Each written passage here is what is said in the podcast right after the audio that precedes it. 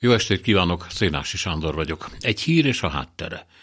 A BBC azt írja, hogy az Ukrajna ellen indított háborúban eddig egyetlen moszkvai katona sem halt meg. Ez furcsa mondat persze, de megmagyarázzák. Az életüket vesztett oroszok részint nem feltétlenül oroszok, sokakat hoztak nemzetiségi területről, Burjátföldről például, vagy Dagestánból, ahol egyáltalán nincs munkalehetőség, de az is igaz, hogy az orosz nemzetiségiek is jó rész szegény helyekről jöttek.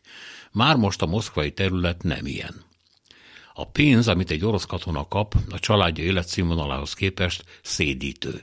Közlegénynél a pótlékokkal együtt 2200 dollár tesz ki, tisztesek, tiszthelyettesek esetében pedig 2600-at. Ami persze nem jelenti azt, hogy az ellátásukról, pontosabban ellátatlanságukról szóló hírek a penészes lejárt szavatosságú élelmiszercsomagokkal együtt ne lennének igazak, mint ahogy arra sincs garancia, hogy a zsoldot feltétlenül és időben megkapják. A dolog azért nem fenékig tuti. Az elemzéshez hozzátartozik, hogy a britek csak az oroszok által elismert 1083-as halott számból indultak ki, és bár lehet, hogy az ukránok által közölt 20 ezeres szám erős túlzás, az orosz veszteségek nyilván messze túljárnak a hivatalos adaton. Vagyis a BBC következtetése lehetne tévedés is, de hát itt nem számháborúról, hanem trendről beszélünk, amit az 1083-as szám reprezentatív módon igazol.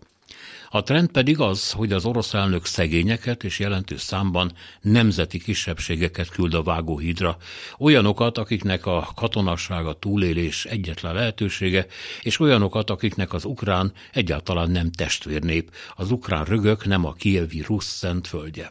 Továbbá. Az Isten háta mögül érkezőknek, ha lehet, még kevesebb fogalmuk van a propagandán túli valóságból. Már ha a megélhetésen túl érdekli ez őket egyáltalán, nem is beszélve arról a kérdésről, hogy kinek van itt igaza, hogy mit akar a nyugat, hogy Amerika proxy háborút, vagy micsodát víve, és hogy mit ír a Genfi egyezmény arról, hogy fejebb valói parancsra, vagy pusztán a fegyver minden hatóság okán szabad-e gyerekeket lelőni, lányokat megerőszakolni, és összekötözött kezű civil civileket lemészárolni. Már miért is ne lehetne? Senki sem mondta, hogy ez tilos. Nincs mód itt az igent a lehetséges nemmel összemérni.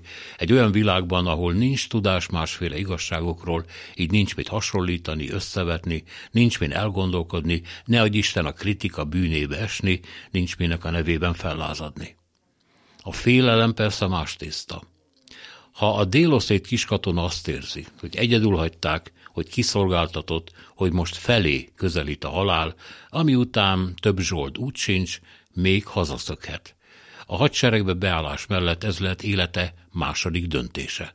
Ezt pedig már több százan megtették. Ha nem kapják el, tovább élhet, tudatlanul, de puskaporszakban, amit már mindig érezni fog, és néha hányingere is támad tőle.